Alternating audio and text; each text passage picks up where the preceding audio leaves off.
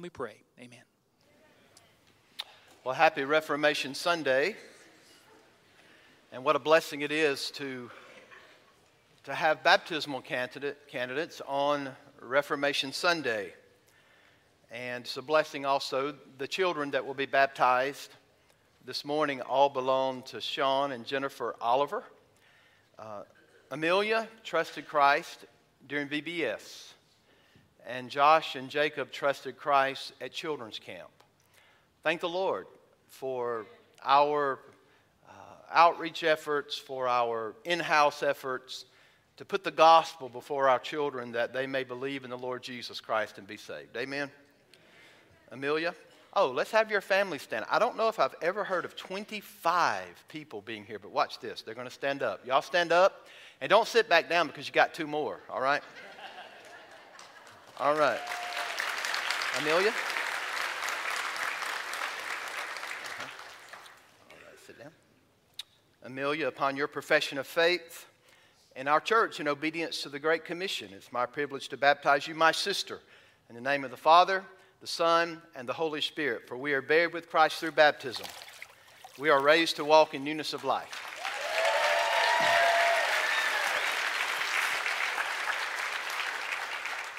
All right, this is Josh Oliver.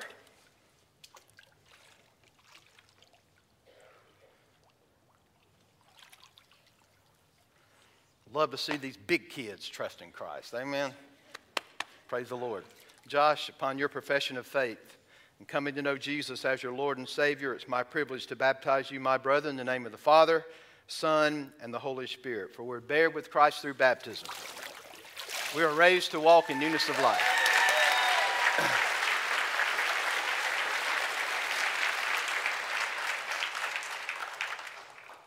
and we have Jacob Oliver.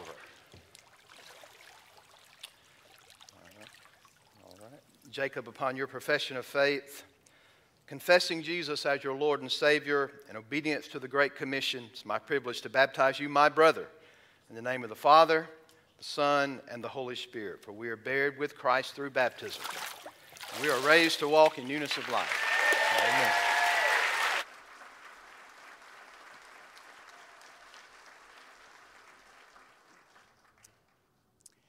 Amen. If you would uh, please grab one of these blue cards. It's FBCO Connection card. And if you're a, a first or second time guest, we would love to have your uh, record of your attendance today, know who you are, and we could get to know you. Put that in the offering plate at the end of the service, or you can take it to the Connection Center.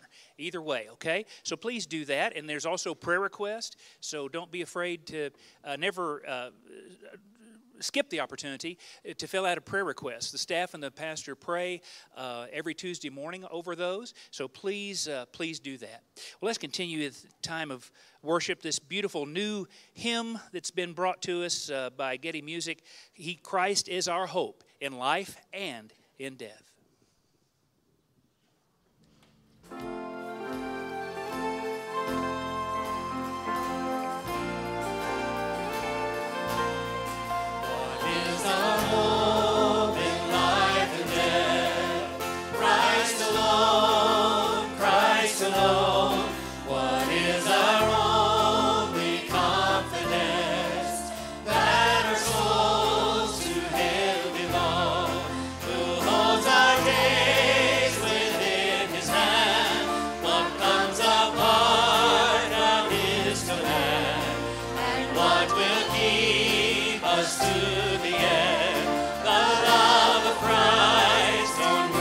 we stand.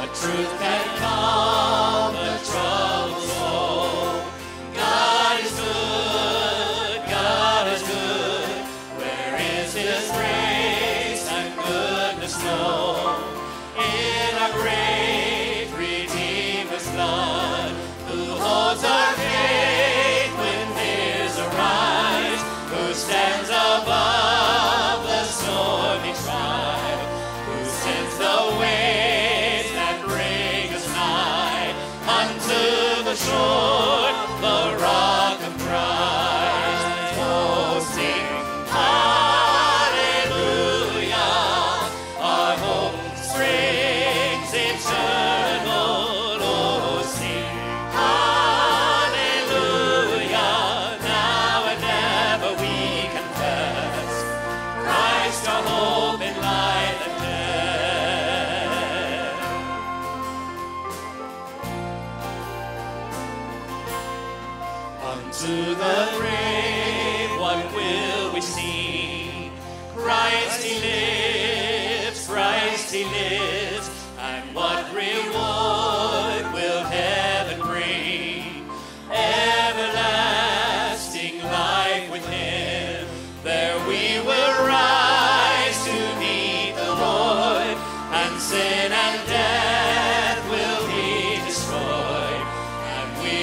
Philip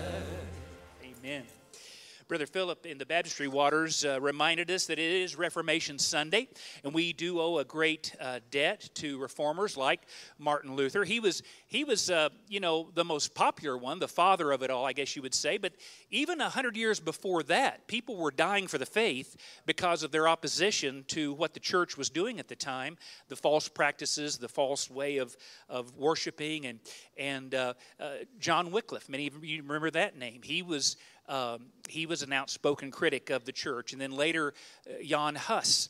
Uh, was burned at the stake for going on against the church. And then about that same time, while, while they were at the uh, while they were burning stake, uh, Huss at the stake, uh, they decided, you know, we're so mad at Wycliffe too, we're going to dig up his body and burn it too, and they did.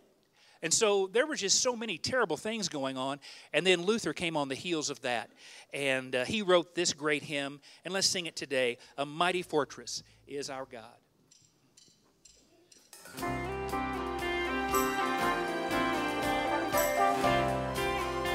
you stand and sing it with us?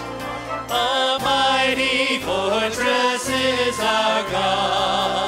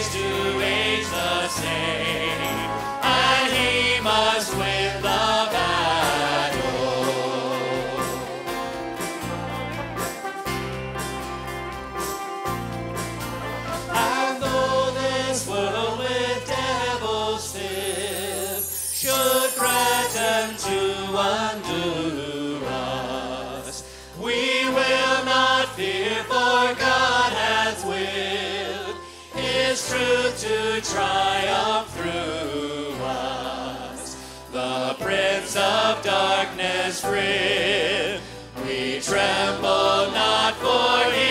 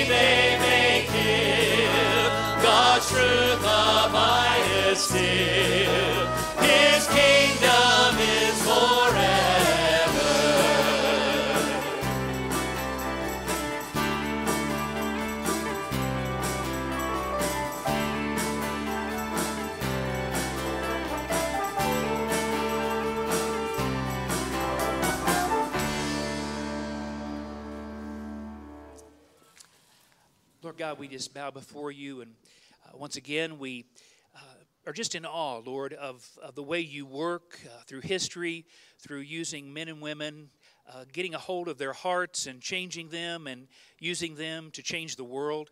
Uh, Lord, we thank you for the moment that Luther recognized the just shall live by faith. And Lord, uh, we just reestablishing that long time understanding from, from Scripture, but had been lost and for years, and, and reestablishing that. Lord, we just give you praise and we give you thanks. And uh, Lord, we give today so others can recognize that they too need to live by faith. They need too need to trust the Lord Jesus Christ. And uh, Lord, we give today so our, our preschoolers and our children can learn your word. Uh, we give today for so many reasons. Um, and Lord, we pray that it all goes to your glory. And it's in Christ's name we pray.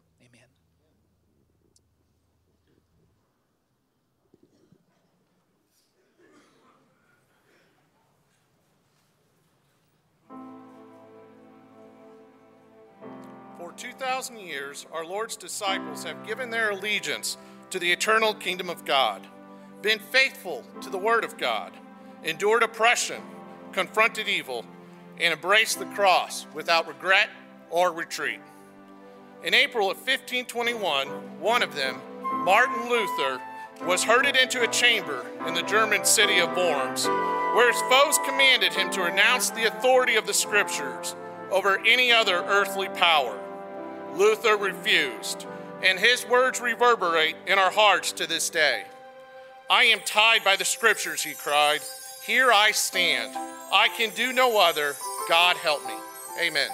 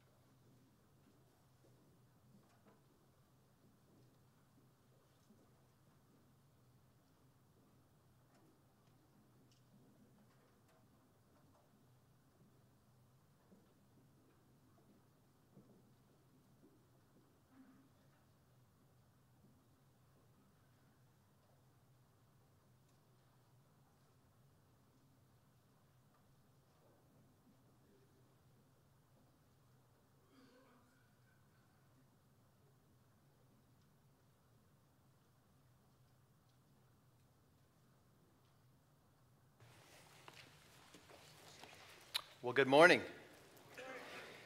As we've tried to help you understand, today, of course, is Reformation Sunday, which means it's the closest Sunday to October 31st, 1517. So it's been 505 years since most share the signaling of the Protestant Reformation. Let that ring in your ears. Protestant Reformation. In other words, you being a Southern Baptist would be a product of the Protestant Reformation. There were five solas that emerged out of the Reformation. They were not necessarily slogans used by the reformers, but these slogans are so vitally important for us doing theology and understanding the role of the church and the priesthood of the believer and understanding salvation by grace through faith. All these things were very important. If you can recall some of those, uh, David or the song hit on one of them. Luther said, I must stand on the scripture alone, not the Catholic Church and, and, and their traditions and or a private interpretation that they themselves say you have to believe, but what the Bible actually says. So that's called sola scriptura, which means theology must be grounded in the scripture alone. The Bible, what it says to us. And then the second one would be solus Christus, Christ focused. In Christ alone. All theology must be Christ focused. And then sola fide, all of these are Latin terms. Theology must be faith driven. We know what the Bible says about being saved by grace through faith. And then sola gratia, which is theology must be grace saturated. We're saved by grace alone, right? And then sola Deo gloria, all theology must be God dominated. So you have those five solas that are so vitally important. That one, solus Christus, is kind of the emphasis today because it led to another very important doctrine that was believed by the reformers that spread to where you are today, and that's the priesthood of the believer. So, to Baptists, if we say Christ is both the sole and supreme head of the church, we're good with that, right? We're like, I mean, why do you have to tell us, Pastor, that Jesus Christ is the sole and supreme head of the church? If, for us as Baptists, we accept that. There's only one head of the church. We have seen that in Ephesians, right? It's the Lord Jesus Christ. But think about this particular statement and how it would have challenged the Catholic Pope back in 1500 right? Think about how revolutionary it would have been to challenge the authority of the Pope to say, no, you're not the vicar of Christ on earth. You're not the head of the church. Jesus is. Jesus Christ is the head of the church. So, it also ended up dismantling the idea that a human being, a man, could ever be the head of the church on earth. Solus Christus exalts Christ to his proper role. He is the head and supreme head of the church. There's no human being on the planet Earth that deserves that title head of the church. Whether it's the King of England, the Archbishop of Canterbury, or the Bishop of Rome, no one has the title of the head of the church except Christ alone. It is Jesus Christ and Him alone. Yet, out of that doctrine, there emerged another doctrine that is related to it, and it also dismantled long standing traditions for years and years and years throughout Europe up until, say, 1517. There was a religious caste system. Have you ever heard of that? Raise your hand. There was a religious caste system. And so the caste system was between the clergy and the laity. In medieval Europe, if you were really spiritual, then you entered a monastery and you became either a priest or a nun, right? It's those people that took those monastic vows and orders, they were the ones that were really close to God. They were the spiritual ones. Then you had the laity. The laity were people who did things like make shoes and plow fields, blacksmiths, and others who just simply raised their kids because priests and nuns did not. Right? The laity was completely and absolutely dependent on the clergy. The laity was considered to be second class citizens. In medieval Europe, it was inconceivable to think that you could have a relationship with God apart from the priests, plural. The idea was that you had the spiritual elites, the monastics, the priests, the nuns, and then the ordinary, lowly lay people who just did their work.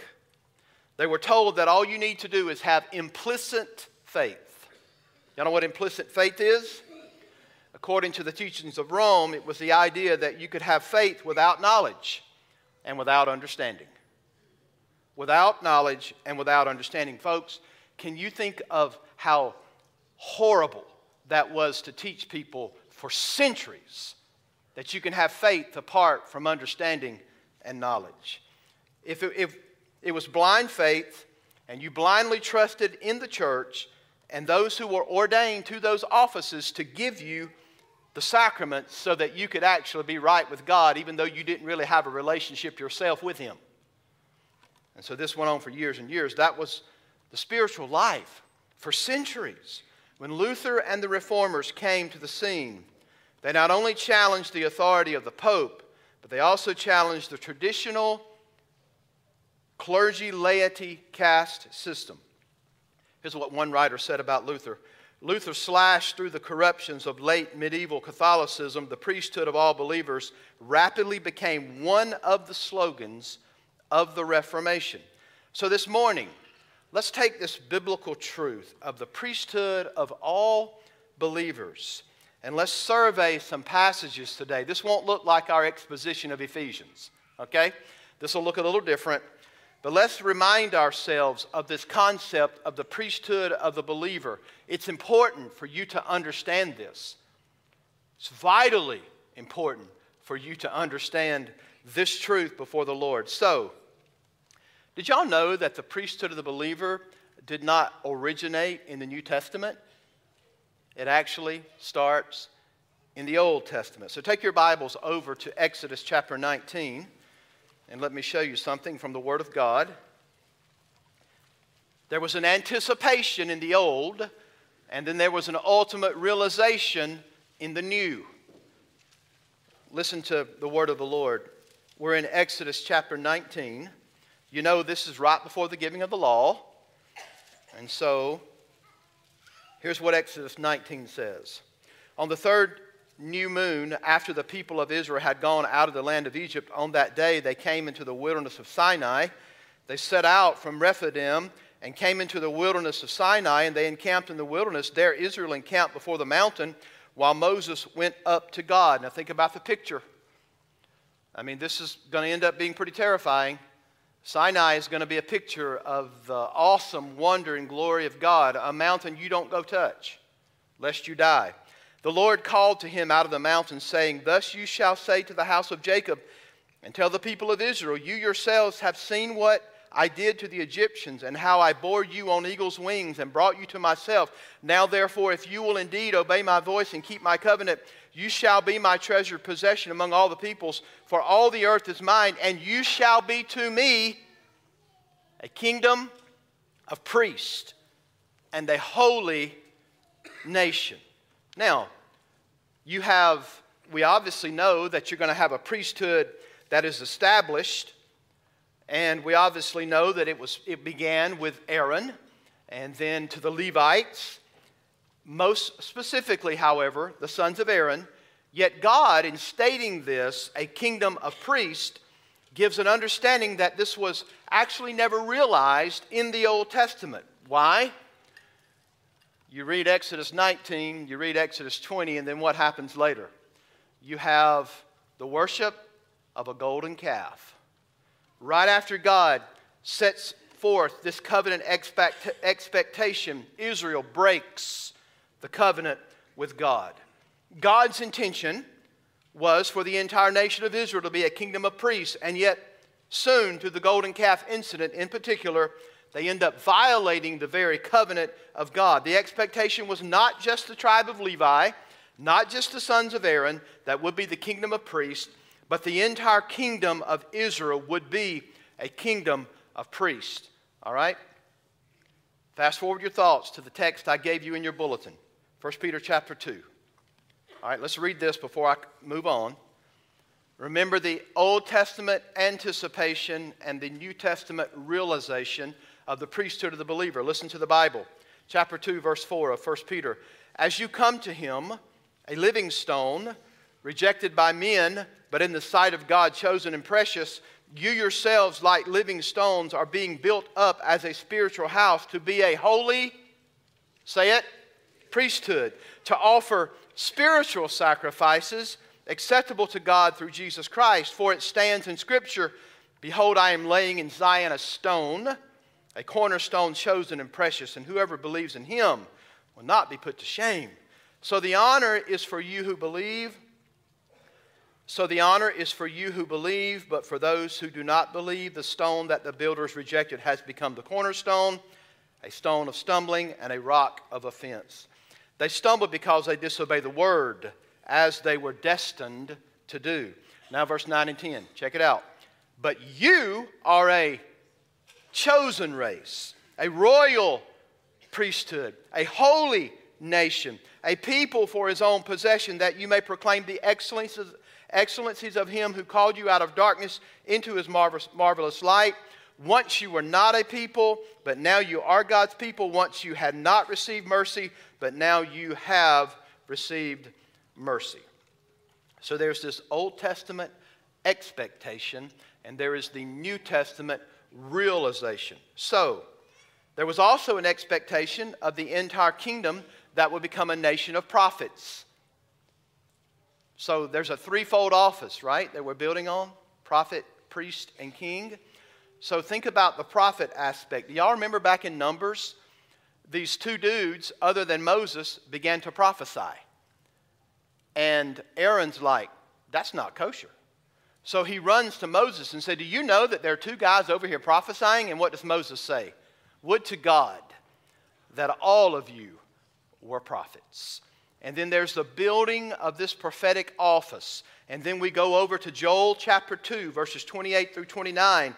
And Joel says, All your sons and your daughters will prophesy. What was the expectation? A kingdom of priests and a kingdom of prophets.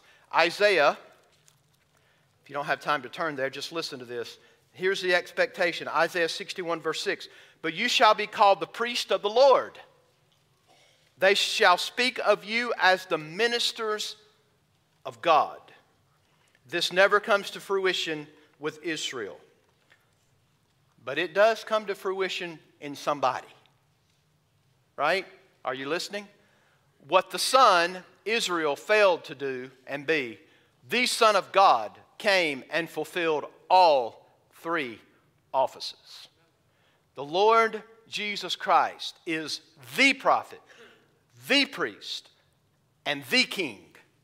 We know what the Bible says about those particular aspects. When the Son of God entered this world, he came to fulfill a threefold office of prophet, priest, and king.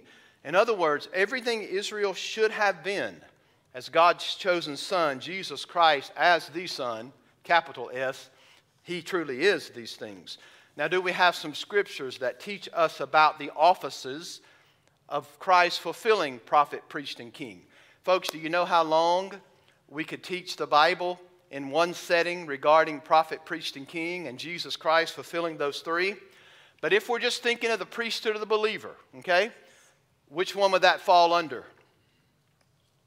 Priest, right? Prophet, priest, and king. And that's what we're thinking about priesthood of the believer.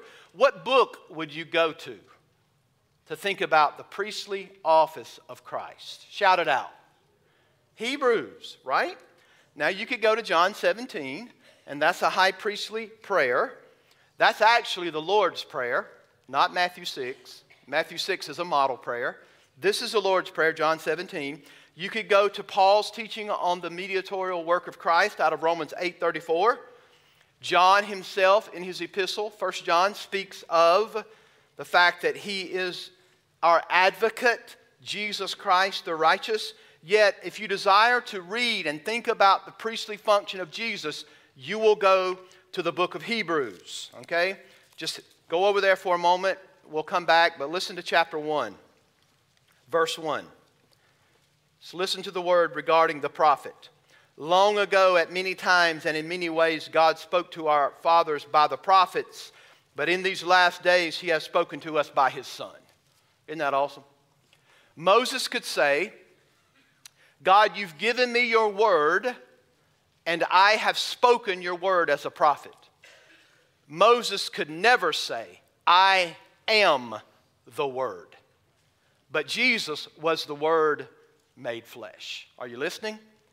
In the beginning was the Word, and the Word was with God, and the Word was God. Fast forward to John 1 14, and the Word was made flesh. Folks, you understand that Jesus Christ is the embodiment of the Word. He is the Word. So we're reminded here there is no greater revelation than the person and work of Jesus Christ. Let it ring true to your mind. Long ago, at many times, many ways, God spoke to our fathers by the prophets, but in these last days, he has spoken to us by His Son. There is no greater revelation than the person and work of Jesus Christ. If you're looking for something beyond Jesus, stop it. Just stop it. He's the sum, He's the substance, He's the center, He's the circumference of the Word of God. He is the true prophet.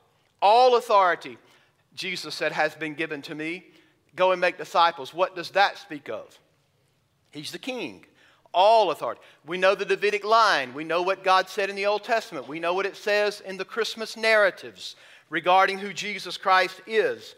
We know what 2 Samuel 7 says about this king who is to come. But our focus this morning is on the great high priest. So back to Hebrews 1, listen about him. Whom he appointed the heir of all things through whom also he created the world. Who created the world? There you go, the Son of God. He is the radiance of the glory of God and the exact imprint of his nature. He upholds the universe by the word of his power. And for our sermon today, check it out. After making purification for our sins, he sat down at the right hand of the majesty on high, having become as much superior to angels as the name he has inherited is more excellent than theirs. Incredible. He upholds all things by the word of his power. He's the exact representation of God's nature. He's the effulgence of God's glory. But keep your focus on that purification. When he did it, he sat down. What does that mean? Well, Hebrews from this point out is going to seek to prove to you that Jesus Christ is the once for all sacrifice for sins. When he said it is finished, it was finished. And that's exactly where he's going to head. Jesus Christ is that once for all great high priest who made a sacrifice for our sins, and that sacrifice was once for all and will never be repeated. The Aaronic priesthood did it how often? Well, at least Yom Kippur, every single year on the Day of Atonement, he would go in to make a sacrifice. And then there were a multiplicity of other sacrifices done day by day by day. But we know what Hebrews says the blood of those goats and calves could never take away sin. In the fact that it was in perpetuity, the fact that it continued on, spoke of the inefficiency of that sacrificial system to ever take away sin. But let's think of the Lamb of God who comes into this world and he dies one time. He accomplishes it. And in that one time death, he makes an end to all our sins. Fast forward so, so you see the scripture with your eyes. Okay?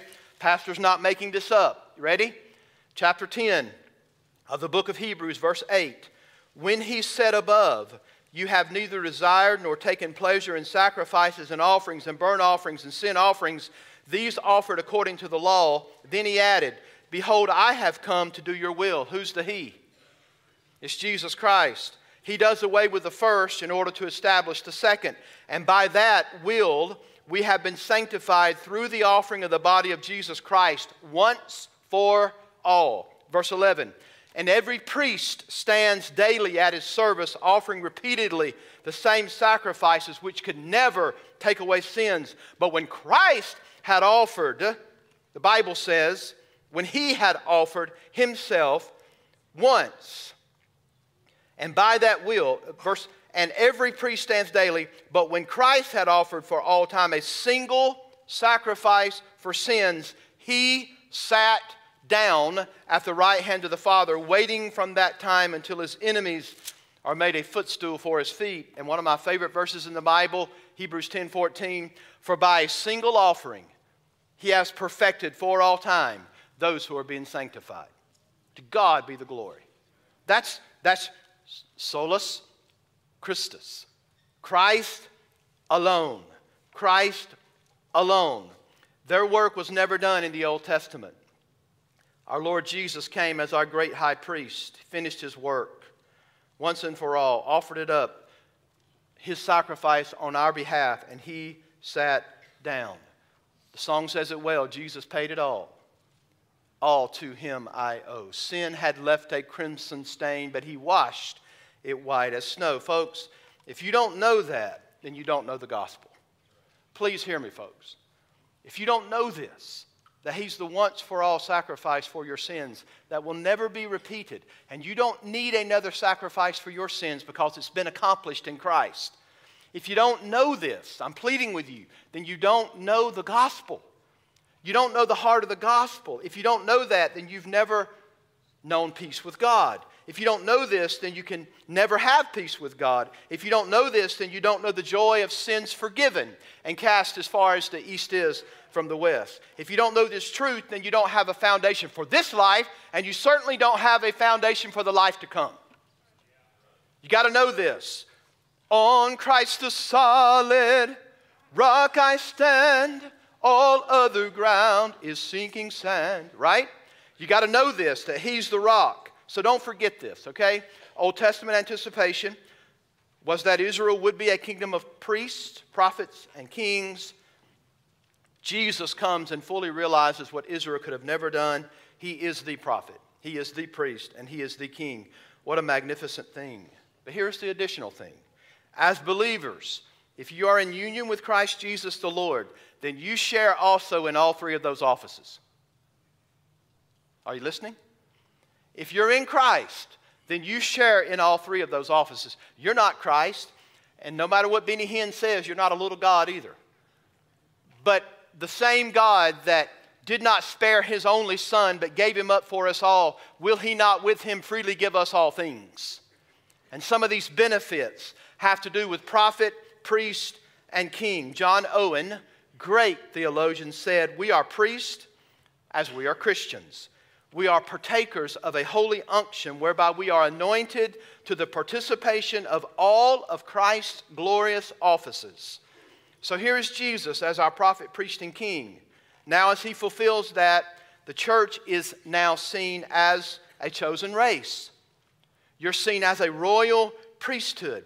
In other words, again, what was anticipated in the old is fulfilled in and by the Lord Jesus Christ so that we now participate in that priesthood, so that believers are now priests unto Christ.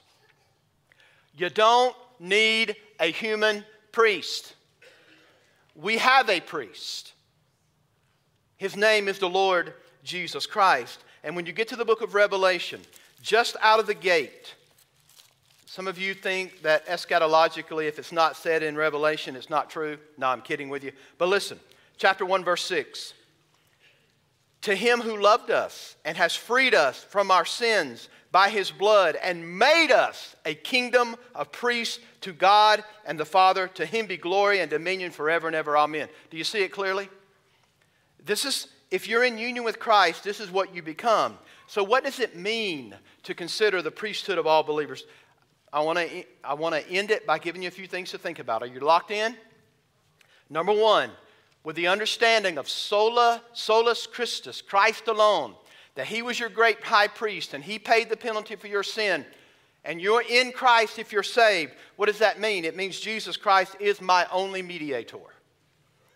There is one mediator, Paul says, between God and man, Jesus Christ the righteous.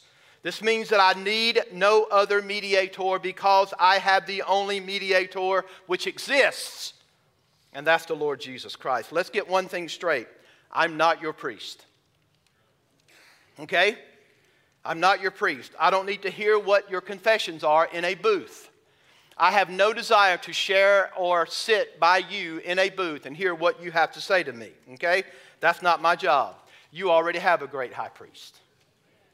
You already have one if you're saved. You don't need a human priest. Our priest is Jesus Christ, and he is the only mediator between God and man. There is no need today for a priesthood class.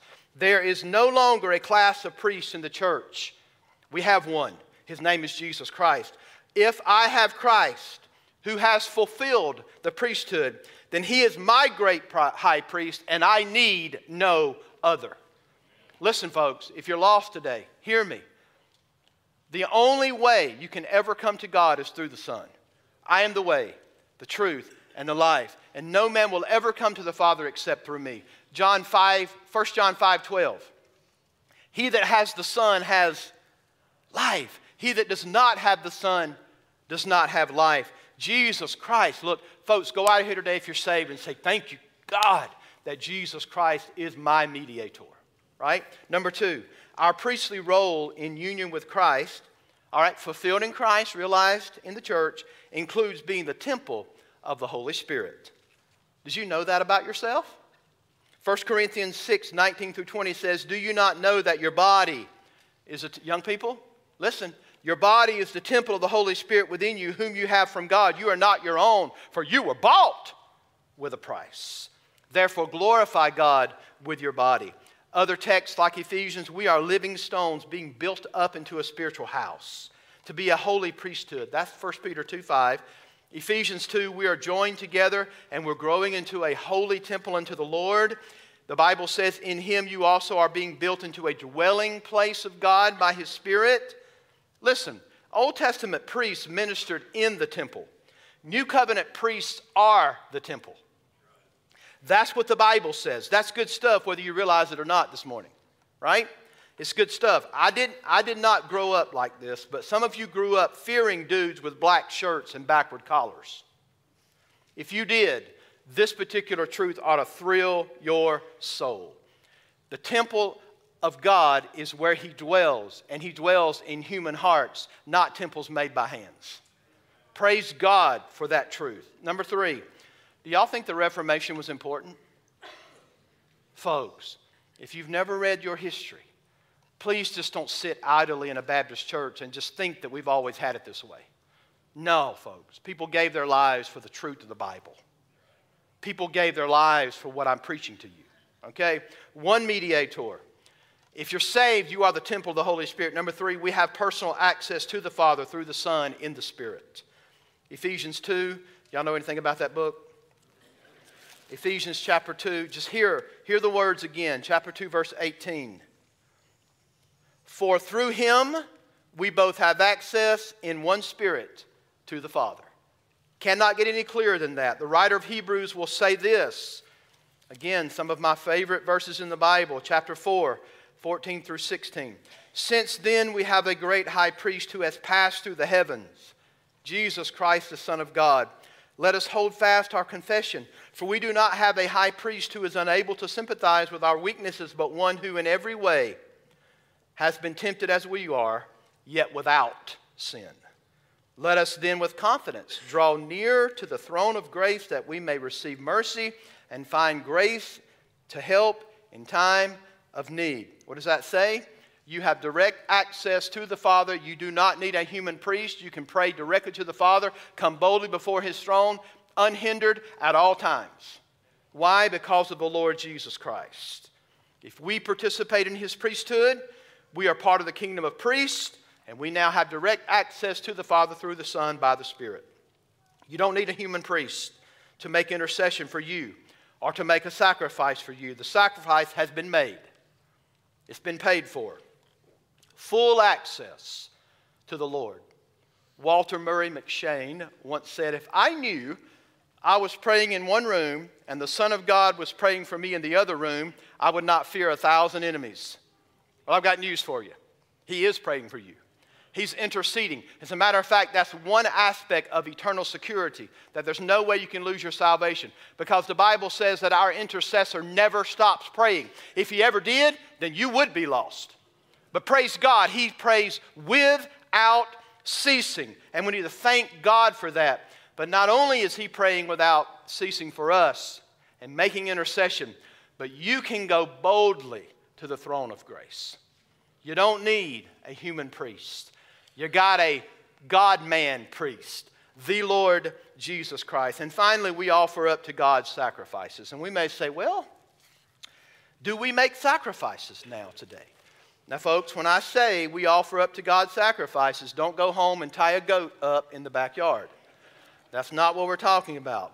There are no bloody sacrifices anymore. As priests, however, there are sacrifices that we make. Are you ready? Romans 12.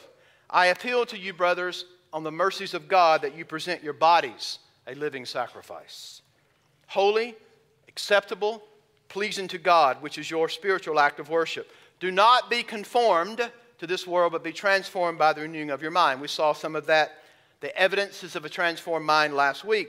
But here, as priests, there are still sacrifices that we make. It's the sacrifice of our bodies and life as a living sacrifice to God. Hebrews 13 5. Here's another sacrifice that you make. And you know I harp on this a lot, but I'm telling you, folks, shame on you if you don't make this sacrifice. Are you ready? Hebrews 13 5. Through him, who is the him? Jesus, Hebrews 13 5. Through him, then let us continually offer up a sacrifice of praise to God. That is the fruit of lips that acknowledge his name. And if his name ever needed to be acknowledged, it's today. And the fruit of that is praise and worship to our God. The priesthood of all believers affirms the dignity of all God's people as true worshipers, as true servants of the living God. Think about this. This was the implication of the priesthood of the believer that the reformers laid hold on with passion. Please hear me, church. For the believer, all of life is sacred.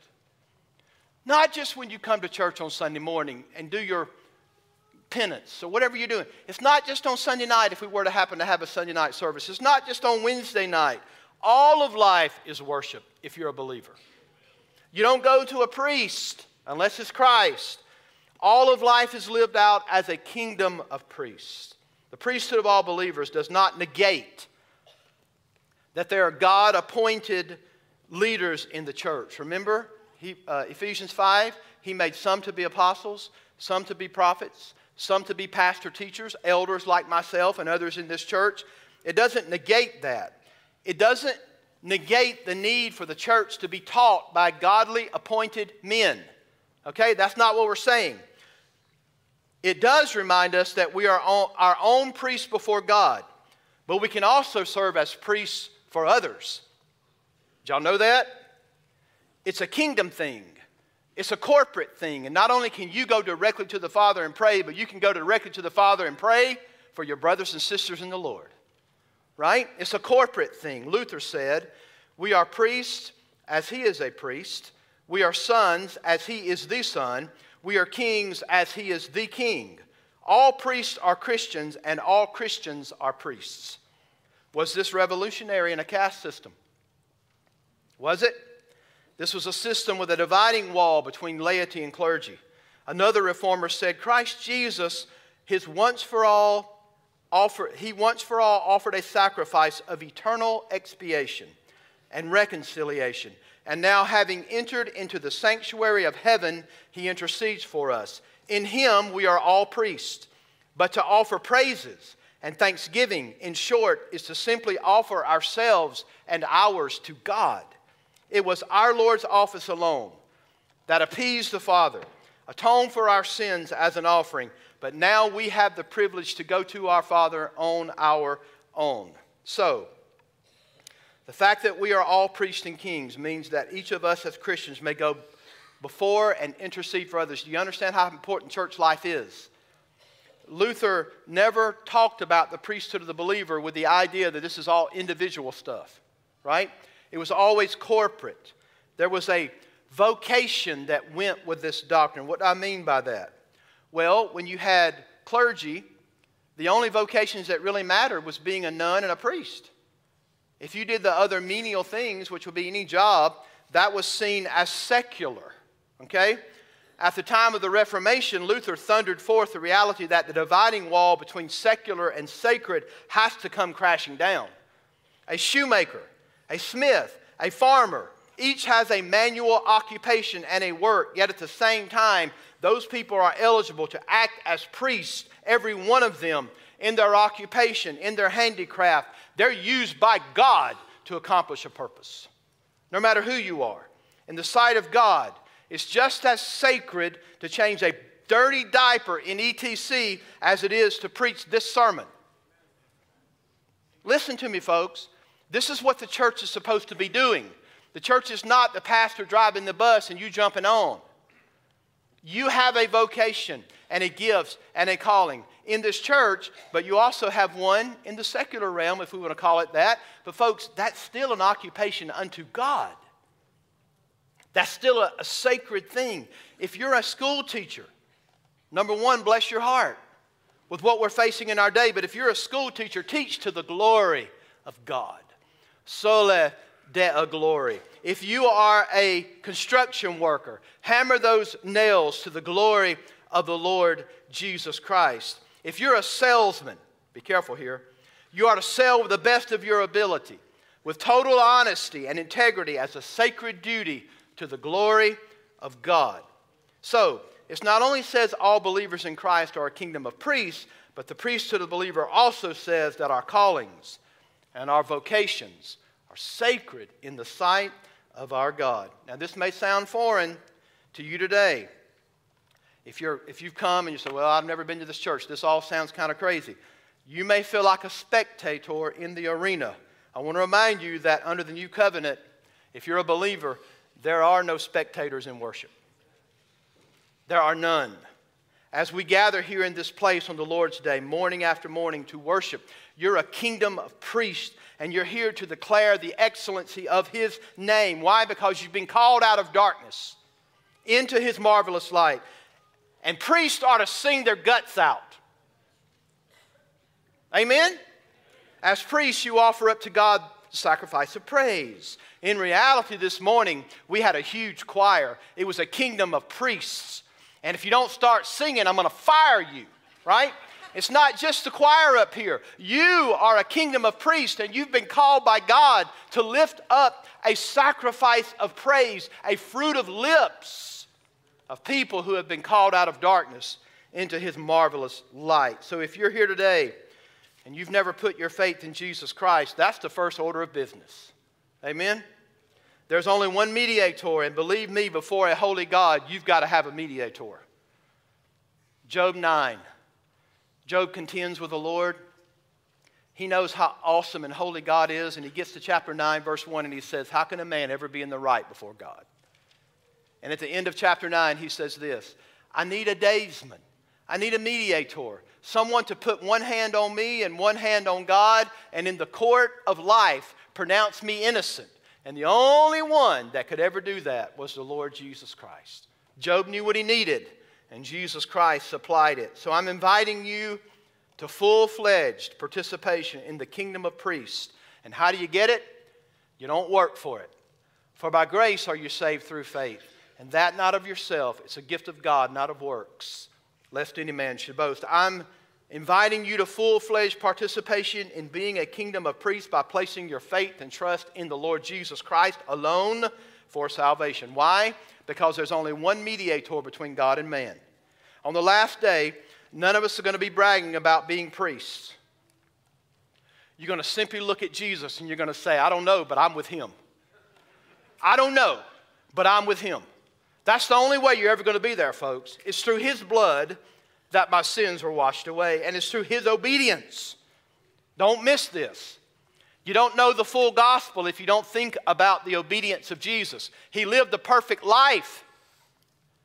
His righteousness becomes your righteousness. And before a holy God, that's, that's the only way anybody could ever stand before a thrice holy God. They have to have a righteousness that is God's righteousness. Enter Jesus, who knew no sin, but he became sin for you that you might become the righteousness of God. Hallelujah! Right? That's genuine salvation. So you say, I'm with him. Anything I have that I bring to the table it's because of my union with Christ, it's my participation with Him. The hymn writer got it right. Nothing in my hands I bring, simply to thy cross I cling. He alone is our great high priest. He alone offered the once for all sacrifice for our sins. Do you live with confidence that the Son of God is interceding for you? Folks, this means you have a relationship with God the Father through the Son, indwelt by His Spirit. That's awesome. I can go straight to the living God in unhindered access because my priest is the Son of God. If anyone has the ear of the Father, it's the Son. Amen? If you are in Christ, you are a royal priesthood. You are His possession, and you are to offer up your life as a sacrifice to God. Listen, young people, I didn't say offer up your life for sports, I didn't say offer up your life for academics. I didn't say offer up your life for a future job. If you're saved, you offer up your, your life to Jesus. It may include all those things in whatever order, but your goal is to, for all of life to be sacred, for all of life to bring God glory. Whether, whatever you do, whatever you eat or drink, do it all to the glory of God. You can offer up the sacrifice of praise and live for His glory. When Natalie and I were growing up in the youth group, there was a popular uh, singing group back then called Truth. Y'all remember them? Raise your hand if you remember Truth. Come on, folks, where y'all been, right? Sandi Patty once sang for Truth. Did y'all know that? Larnell Harris, Steve Green. Do you know they all cut their teeth with that group? They did a song once called Holy of Holies. And I've sung this before, but I'm older now and I can't reach those notes. I was younger and I could sing higher. But the song says, In the Holy of Holies, behind the heavenly veil, stood an ark of the covenant where the Most High dwelt. And only the high priest could enter therein. But the veil was rent in an instant, revealing that holy place. And at a hill nearby, on a rugged cross, justice met grace. Now I can go this is the chorus line, into the Holy of Holies. And I can kneel and make my petitions known. And although I'm just a common man, I'm not a nun and I'm not a priest. And although I'm just a common man, I can go into the Holy of Holies. Second verse says, The blood of sacrifices is no longer required. For the blood of Christ, the spotless lamb, completely paid the price. Now, a sacrifice of worship will open heaven's gates, allowing us to enter into the Holy of Holies. Yeah, folks, do you understand you have that access today if you're saved? And if you're lost, hear me again. There's only one mediator between God and man Jesus Christ the righteous. Would you come to him? Would you place your faith in Jesus only, alone for salvation? Amen. Happy Reformation Day. Great God, thank you for your word. Uh, thank you for men of God who read the Bible for themselves and found what was going on in, the de- in that day of dividing the laity with the clergy, missing the mediatorial work of Christ, missing the preaching of the word of faith and repentance toward God, missing that we're saved by grace alone, through faith alone, in Christ alone. Lord, thank you for men there would be no Protestant churches today had you not moved like that in the 1500s. We thank you for it. Now, Lord, we've got a responsibility to take the gospel to the ends of the earth.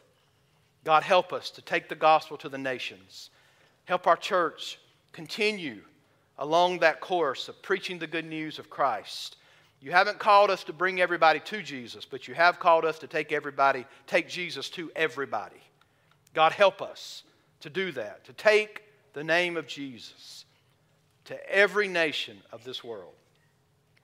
Father, may you save souls even in this hour if they do not know you. May you give them ears to hear, eyes to see. May you turn the light on in their heart and mind to see the beauty of the gospel in the face of Jesus Christ. Pray this in his name. Amen. Let's stand and sing a time of invitation. Have thine own way,